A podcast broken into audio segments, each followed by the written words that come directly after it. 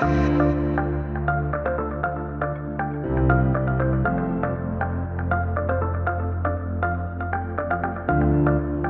me invite you this morning. To, uh, this morning is a standalone sermon, a standalone sermon. So let me invite you to turn to 1 Peter chapter 3.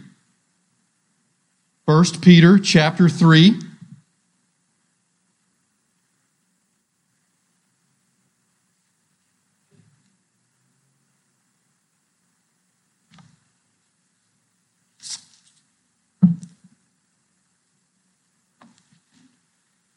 And we'll look there uh, before long. Look at various texts, this one being the key text. Let me invite you to do what was, uh, what was once more common, maybe not as common today, and that is to stand for prayer. Would you join me in, if you're physically able, and stand for prayer? Let's pray together. Lord, thank you for my brothers and sisters here. Thank you that we, brothers and sisters in Christ, can call you God our Father, as Ray was just leading us, our Father. Hallowed be your name. Lord, we would see Jesus this morning. We pray that we would see that Christianity is a matter of the heart and not a matter of externals. Help us to see that. Help us also to see that the grace of God that transforms our hearts ends up transforming everything, including externals. Help us to get the cart and the horse in the right direction, so to speak.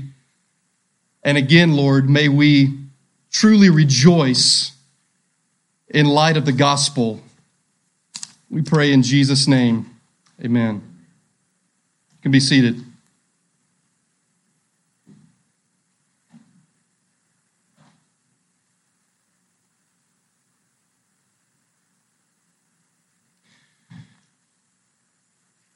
Hear, uh, hear the word of the Lord. That's why we're here. That's what we do by God's grace. We gather to hear from God through His word. We want to do today uh, what we really want to do every Sunday, and that's to preach the gospel of God, the gospel of Jesus Christ. Let me read to you a passage from Scripture. But the Lord said to Samuel, this is not uh, 1 Peter 3. We'll get there. But the Lord said to Samuel, Do not look on his appearance or on the height of his stature, because I have rejected him. For the Lord sees not as man sees. Man looks on the outward appearance, but the Lord looks on the heart. Many of you know that passage. Let me read that second half of that again.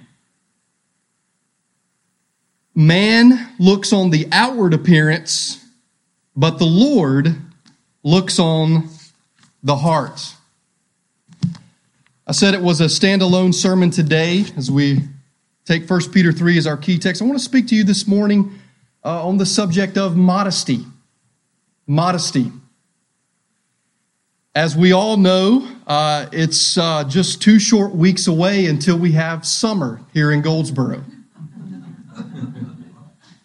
And so that, among other things, prompts me to speak on this subject of modesty. You've heard the name Ellen White, perhaps. Ellen White, she was a founder of the Seventh day Adventist Church.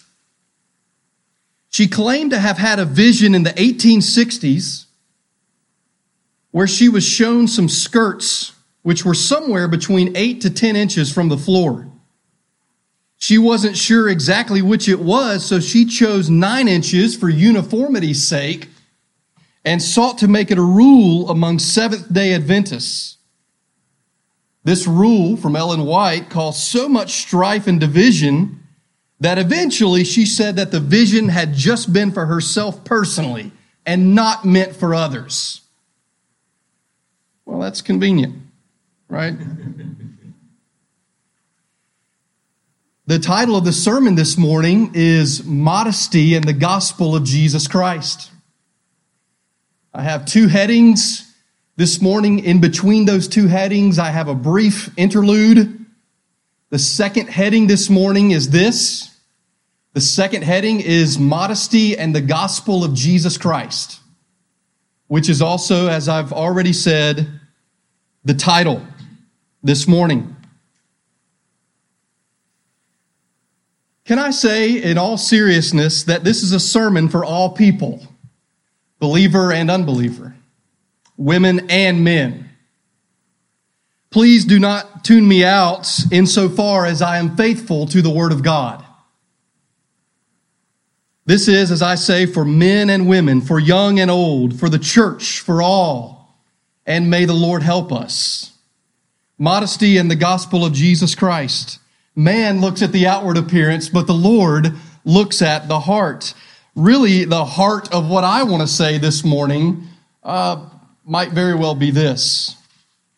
The heart of what I want to say is that this gives us the opportunity, really, it really does, to speak about the gospel. All of us, all of us need to be clothed with the righteousness of Christ. All of us do. I share something with you from my study that I thought was so helpful? Listen to this. This man writing this little booklet says this To whom is this booklet addressed? He's writing about modesty. To whom is this booklet addressed? I suppose to every reader who wears clothing. However, it seems that we tend to direct messages like this at younger women. Part of what I want to do is just disarm you for a moment, okay? It seems that we tend to direct messages like this at younger women. This strikes me as inappropriate. The message in this booklet is aimed primarily at husbands and fathers who are the God ordained leaders of families. When I see a Christian teenager who is immodestly dressed, my first thought is, where is the father? Why is the father asleep at the wheel? When a married Christian woman does not dress modestly, my first thought is, why is the husband so unconcerned with the Bible's teaching regarding modest clothing? A man has a God given responsibility to protect his wife and children. Immodest clothing invites the wrong kind of people to pay the wrong kind of attention to our family members. In addition, improper apparel is sometimes a way to express sensuality in an inappropriate manner. Men, we dare not ignore these matters. I personally found that helpful, and as I said, I want to I want to disarm you in a bit in that regard.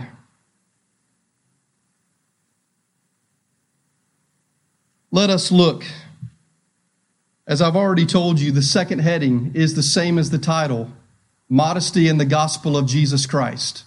Heading number one, two headings and a brief interlude in between. Heading number one, 1 Peter 3. 1 Peter 3. What I want to say about this heading is this Husbands, live with your wives in an understanding way. Let me say it again. Listen, listen to me. Husbands, live with your wives in an understanding way. Now, just in case you're mincing my words there, what I'm doing is just taking it straight out of Scripture. Just in thinking, is he talking about polygamy? Husbands live with your wives? No, he's talking to husbands in the gathered congregation, right? He says, Husbands, plural, live with your wives, each one of you, all funniness aside, husbands, live with your wives in an understanding way. Appreciate what Ray shared from the heart about prayer this morning. Men, we should be concerned about prayer. And we should know that as believers in the Lord Jesus Christ, number one, is that you here this morning? Are you a follower of the Lord Jesus Christ? We should know that our prayers will be hindered if we do not live with our wives in an understanding way. Live with her as the weaker vessel, as a partaker, a, a co heir of the grace of life. We should be concerned about our prayers, and we should know that the Bible says, in almost a, a, an interesting way, your prayers will be hindered. Well, so look at 1 Peter 3 1 through 7. We will we will look at the main passage in the Bible, the one key verse in the Bible that talks about modesty, even though the word modesty is used uh, very few times in the Bible, the, the idea of modesty is certainly not just a couple of times. It is, uh, it is much more in the Bible than just the word modesty. You know what I mean there. This passage, 1 Peter 3, 1 through 6, does not contain the word modesty, but it does speak to the issue of modesty. 1 Peter 3, 1 through 6. Now look at it with me. Let's hear the word of the Lord. 1 Peter 3, 1.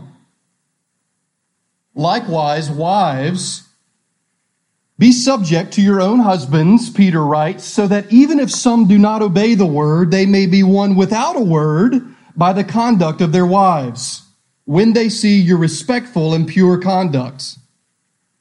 Do not let your adorning be external. You see that? The braiding of hair and the putting on of gold jewelry or the clothing you wear. But, verse 4, let your adorning be the hidden person of the heart with the imperishable beauty of a gentle and quiet spirit, which in God's sight is very precious. That phrase is extremely rare in scripture, very precious. He speaks of it there. Verse 5 for this is how the holy women who hoped in God used to adorn themselves by submitting to their own husbands, as Sarah obeyed Abraham, calling him Lord. And you are her children, and you are her children, if you do good and do not fear anything that is frightening. Heading number one is 1 Peter 3. Husbands, live with your wives in an understanding way. Look at that at verse 7. 1 Peter 3, verses 1 through 7 is a unit. It talks about marriage, it talks about wives and husbands. He gives six verses to wives, but even though he only gives one verse to husbands, it is an important verse. He finishes, this is the last thing he says in this unit. Likewise, 1 Peter 3 7, husbands, live with your wives in an understanding way. Literally, you know what? Literally, live with her according to knowledge. Live with her according to knowledge. Knowledge of what? Well, knowledge of your specific wife. I think he explains when you just keep reading. Showing honor to the woman as the weaker vessel since they are heirs with you of the grace of life, so that your prayers may not be hindered. 1 Peter 3 1 through 7 is one of the key texts that speaks to us about our subject today, that subject being modesty, Christian, uh, Christian modesty.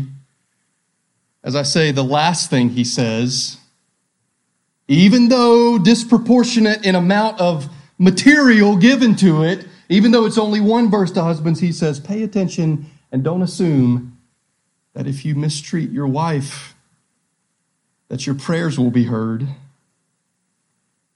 No, they are heirs with you of the grace of life. Husbands, live with your wives. Crossway husbands, live with your wives according to knowledge. Well, what is this passage about? What would, what's the message of this passage in, in summary? Can I show you something? Can I show you verse 18 of chapter 3?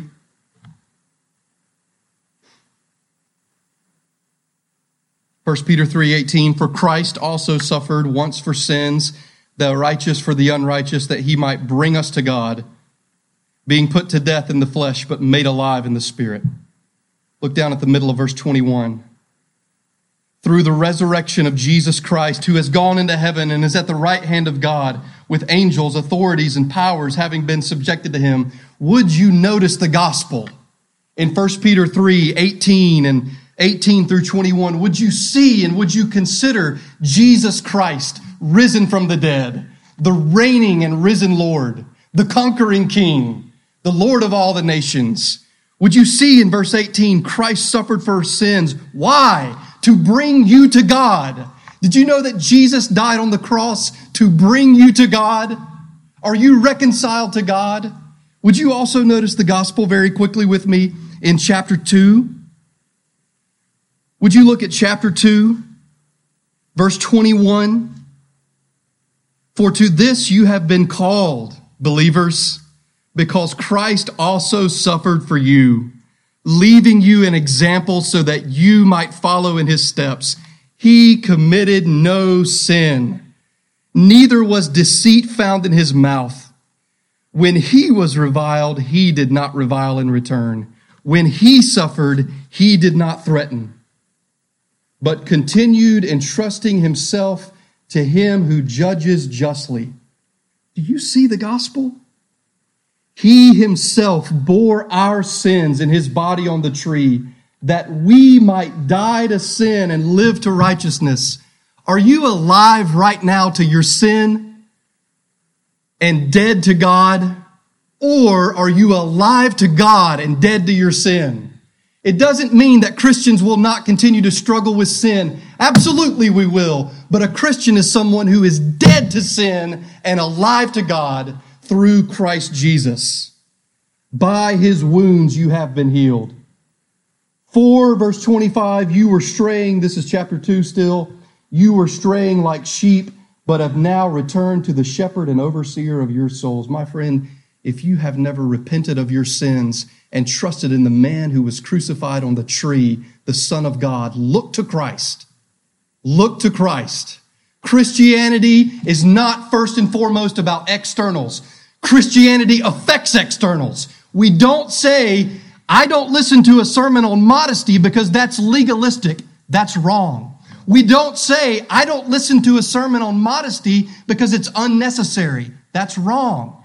Christianity is not first and foremost about externals. Christianity is about the heart. It's about Jesus Christ, his death and resurrection, and that will affect your life in every way. If you say holiness, too much talk about holiness smacks of legalism, it might be that you don't see that the New Testament says, You shall be holy, for I, the Lord your God, am holy. The Lord Jesus died to purchase for himself a people that he would purify to be the people of God. We cannot purify ourselves. It must be his death on the cross. His blood is what makes us to be white as snow, not our works. So, do you just notice the gospel at the end of chapter 3, at the end of chapter 2? It is beautiful. Christ is beautiful. Women are beautiful. And God does not look at the outward appearance, but God looks at the heart. And so, what is this passage about? Well, you could say that this passage has mainly to do, as Peter often points out, hard cases. Peter directs the reader of his letter to different types of hard cases.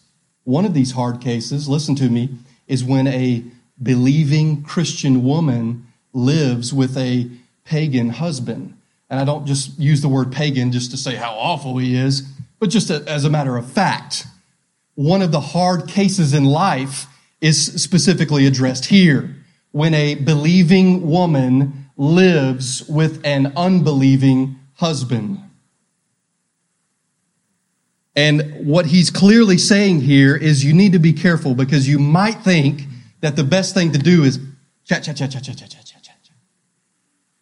And I'm going to convince this man, I'm, I'm going to win him over, and I'm just going to maybe even speak incessantly. And he says, maybe, maybe the better idea is to let your words be few. Maybe, as James says, faith apart from works is useless. And so your words are important in this particular case, and your faith is absolutely important, but absolutely your works are important. Your faith based works. I'm not going to linger long over here, but just let the text, it's not hard to understand. As said so many times, right? So many times. It's not that the Bible is hard to understand. It's that many, many, many of its teachings are hard for us to swallow. So many of its teachings are just crystal clear. We just don't like them. in our sinful flesh, right? And so, uh, verse one, likewise, wives, I, I don't think this is only, this is clearly not just speaking to the situation that I mentioned. In other words, this paragraph is not just for uh, women who are married to an unbeliever. Nevertheless, that's important. Be subject to your own husbands, so that even if some do not obey the word, notice the play on words, if they do not obey the word, they may be won without a word by the conduct of their wives. When they see your respectful and pure conduct, do not let your adorning be external, the braiding of hair and the putting on of gold jewelry or the clothing you wear. By the way, I don't preach this sermon because I think we've got some big problem here at Crossway Church. I, I think of our church and I think of uh, I don't I don't envision people coming to worship service and and providing avenues of temptation. I think there's a, a lot of cherishing Christian modesty. But, but he says in verse 4 to Christian wives, let your adorning be the hidden person of the heart with the imperishable beauty of a gentle and quiet spirit, which in God's sight is very precious. For this is how the holy women who hoped in God used to adorn themselves by submitting to their own husbands, as Sarah obeyed Abraham, calling him Lord, and you are her children. I mean, that, that's got to mean something to you. If, if when Peter says you are her children, if you don't embrace it, if you don't love that, that, that might, it might be a, an issue because it's, the, and you are her children. Like that's, that's what I want. That, that, that's what I want as a Christian woman. If you do good and do not fear anything that is frightening. Let me just point out here the repetition of the word. You know the word? You know what I'm about to say? Don't answer out loud. Do you look at this, verses 3 through 5? What's the word I'm about to say over and over and over again? Verse 3 Do not let your adorning be external. Verse 4 But let your adorning. Modesty is not just about what you shouldn't wear, it's about what you should wear. It's not, it's not just don't do this, it's about all of you. Listen, all of you clothe yourselves with humility. All of you. Verse 3, adorning. Verse 4, adorning. Verse 5, this is how the holy women who hoped in God used to adorn themselves. You see that adorning? I gave Chrissy a book years ago, uh, Nancy Leigh DeMoss. I think she got married for the first time at age 56. She's now Wolgemuth is her last name. Goes from DeMoss to Wolgemuth. Hey, you know. And uh, she wrote a book called Adorned. It's got a pretty white cover. I haven't read it. Um, it's for women. I don't know. It's about Titus 2. And uh, this is a very important word in the Bible adorned. And you see it there. I've just pointed out very quickly three things in 1 Peter 3. One of them is the heading Husbands, live with your wives in an understanding way.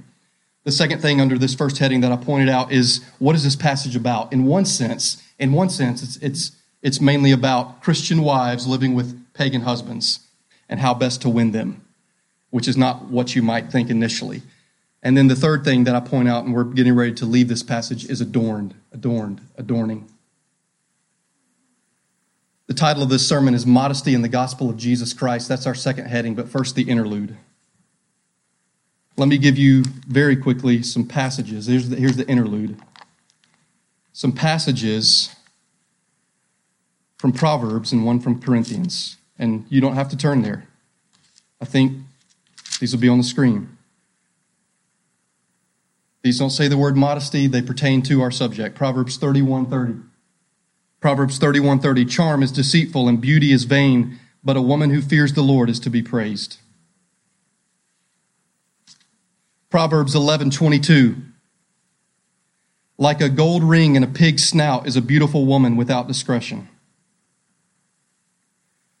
Proverbs 31:25 Strength and dignity are her clothing Remember, modesty is just it's not about what you shouldn't. Don't wear this. It's about what you should wear. Strength and dignity are her clothing, and she laughs at the time to come. Proverbs 7, verse 10. Proverbs 7 10. And behold, the woman meets him dressed as a prostitute, wily of heart.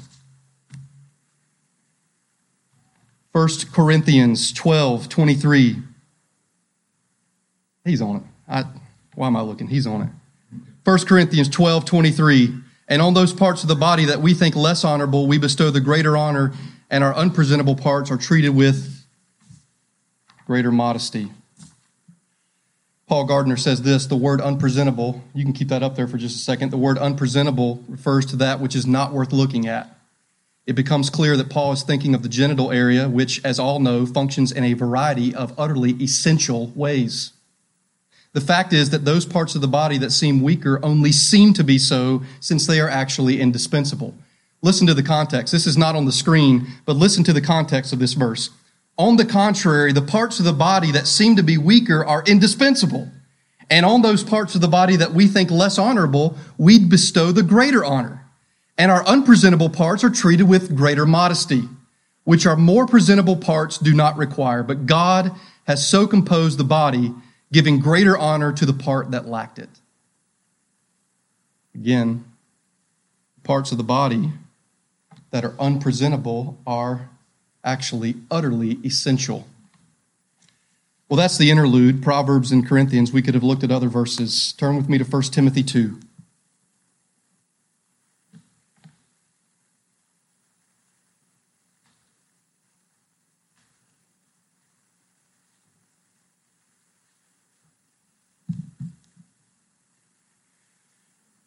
First Timothy chapter 2. This is often considered the Classic text on modesty.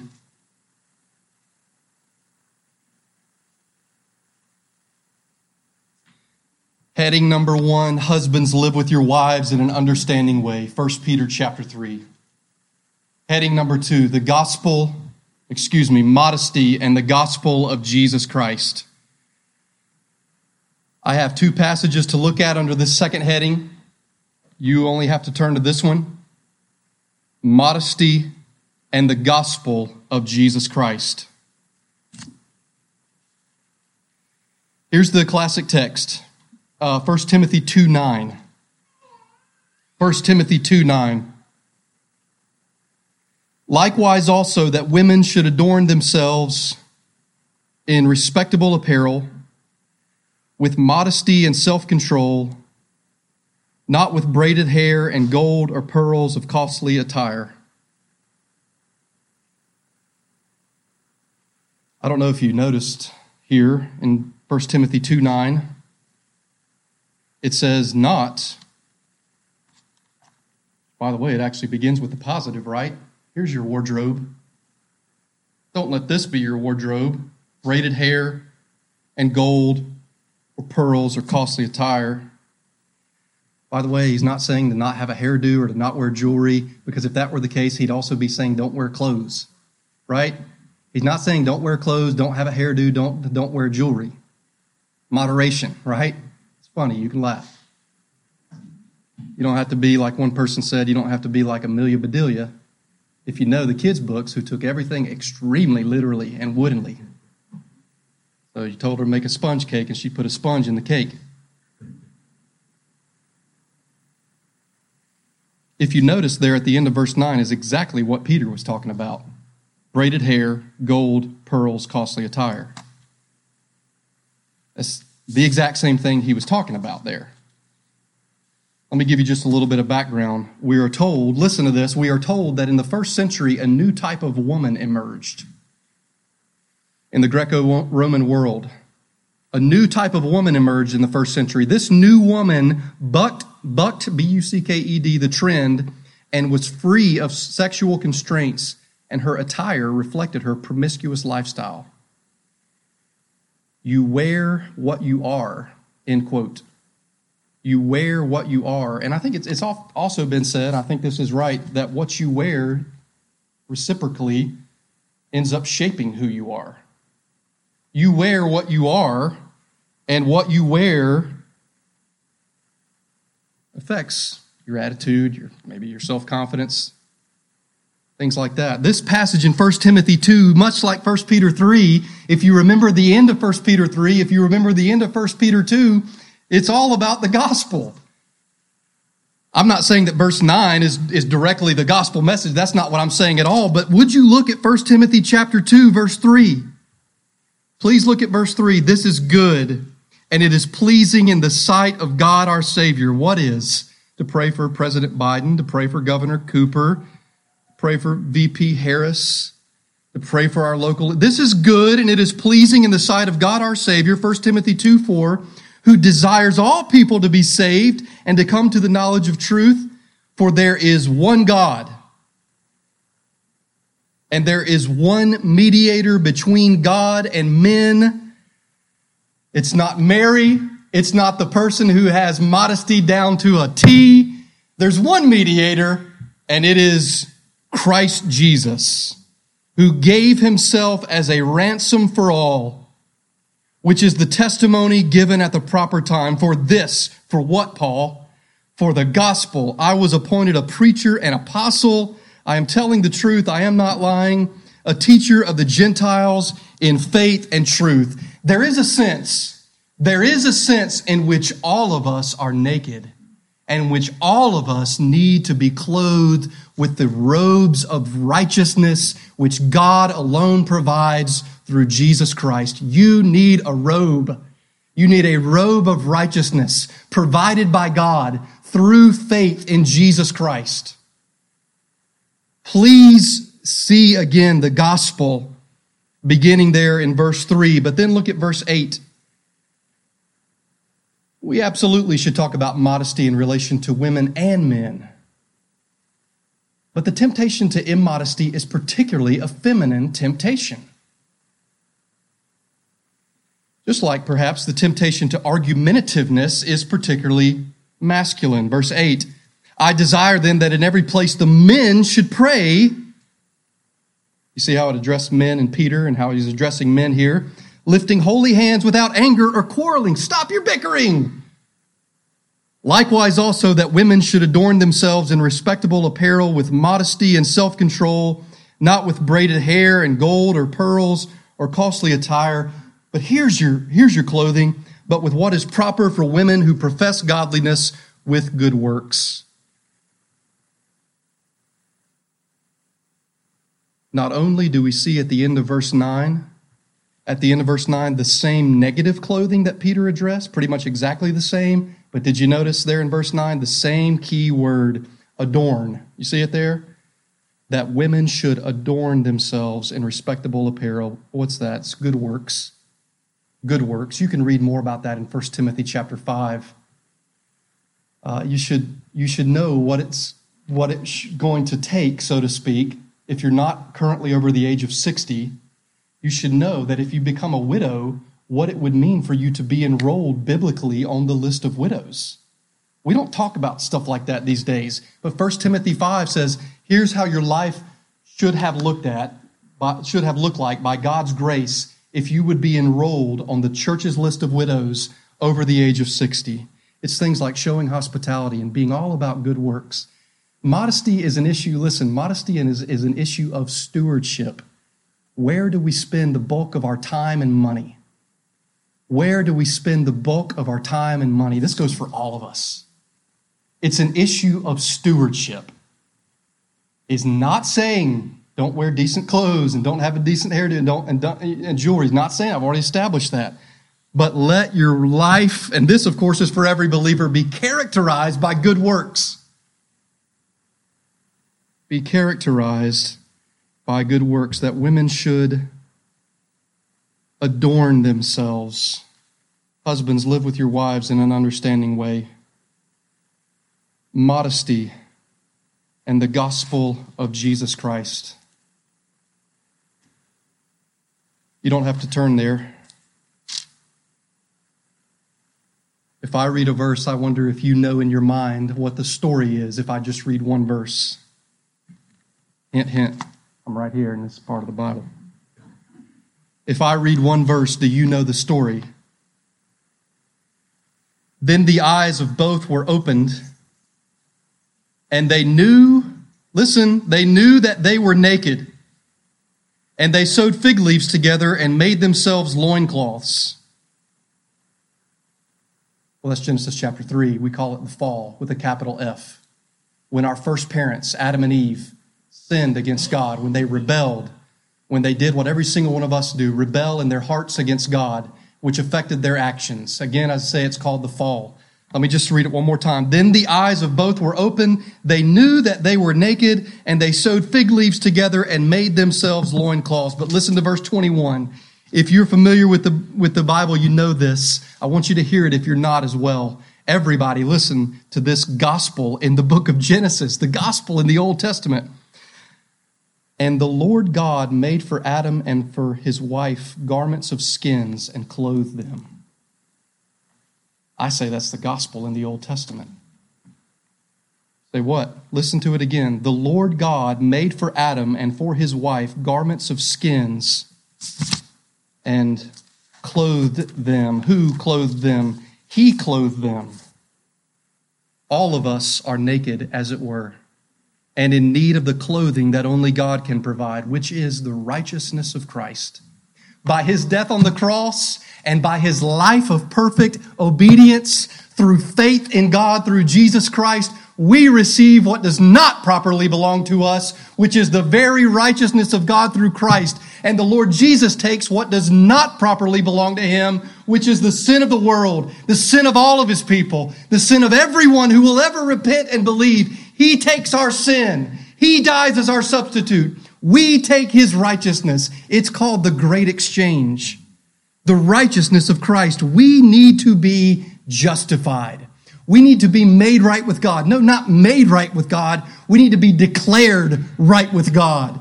We need to legally be declared right with God. And you can be through faith in Christ. It's on the basis of Christ. It's on what he has done. Do you see in Genesis chapter 3? Do you see they pitifully, pitifully try to clothe themselves? I joked with my brother this morning about Calvin Klein. The first clothing designer was Adam and Eve, and they got this fig leaf to cover their genital area. And it was pitiful. And the Lord said, That's not going to work. And in His great grace and mercy, I don't want to press this too far, nor too little. In His great grace and mercy, the Lord says, Nope, I will clothe you. And I agree with those interpreters. I agree with them when they say, Doesn't it seem obvious that this animal clothing that God gave to them would have required the death of an animal. Genesis 3:21 by the way is what I keep reading. He made them skins and clothed them. All of us, no, no, all of us are naked as it were and in need of the clothing of the righteousness of God through Jesus Christ. We come to him by faith alone or we do not come to him at all. It is not by our works but by his grace, we need his righteous robes. Please consider this morning the Lord Jesus Christ. By the way, I don't say please consider like, would you please give Jesus a chance? That's not what I mean. Consider the Lord Jesus Christ. Look to Christ. Look away from your efforts of perfect modesty. Look to Christ. We saw the gospel in 1 Timothy 2. We saw the gospel in 1 Peter 3. It's beautiful, this clothing, the gospel in, in Genesis chapter 3. Look to the Lord Jesus Christ. Let me close with this. I think it I think it's Eddie. Eh, you know, Eddie's preaching for many months, serving a church in Wilson. I think he's the one who gets us these free grace broadcasters, which you can find out in the foyer uh, we don't have many of these. Maybe we can order some. This one's about modest apparel. I found it really helpful. If you'd like, in the study this week, I came across a lot of helpful things. I'm happy to share if you if you like certain articles and things like that. Let me close with this. These are not my words, but I'd ask you to listen carefully. Above all, above all, we men must learn to govern our hearts and eyes, right? we men must learn to govern our hearts and eyes, as well as to teach our wives and children the proper principles of modesty. Although women are vulnerable to wearing lavish or sensual apparel, their fathers and husbands are ultimately responsible for what the women in their homes wear. You want a ship? My dad was in the Navy. The lowest guy on the totem pole in that ship does something stupid that affects the whole ship, there is a sense there is a sense in which the captain, the top dog of that ship, is still responsible. Did the captain commit the sin? No. He's not guilty of direct sin. He's responsible for the ship. The low guy on the totem pole did something stupid. He's the one who committed the sin. If we balk at this, we might balk at the gospel, the federal covenant headship of Adam and of Christ. Although women are vulnerable to wearing lavish or sensual apparel, their fathers and husbands are ultimately responsible for what their women in their homes wear. Mothers, teach your daughters about modesty, including specifics. Mothers, why wouldn't you do this? Why wouldn't you teach your daughters about modesty, including specifics? Young men, do not marry a woman who is given, emphasis given to immodesty. Young men, don't marry a woman who is given to immodesty. Fathers, you are the head of your wife. Men, you're the head of your wife. You're the head of your home. So, by the grace of God, let us act like it. Christian men and women, Christian men and women need to study this matter and fervently pray about it, for we truly need a return to biblical modesty. Let us pray.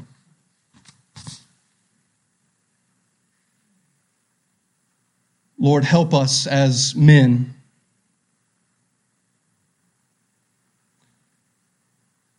To run to the Lord Jesus Christ. Because there is one mediator between God and men, the man Christ Jesus.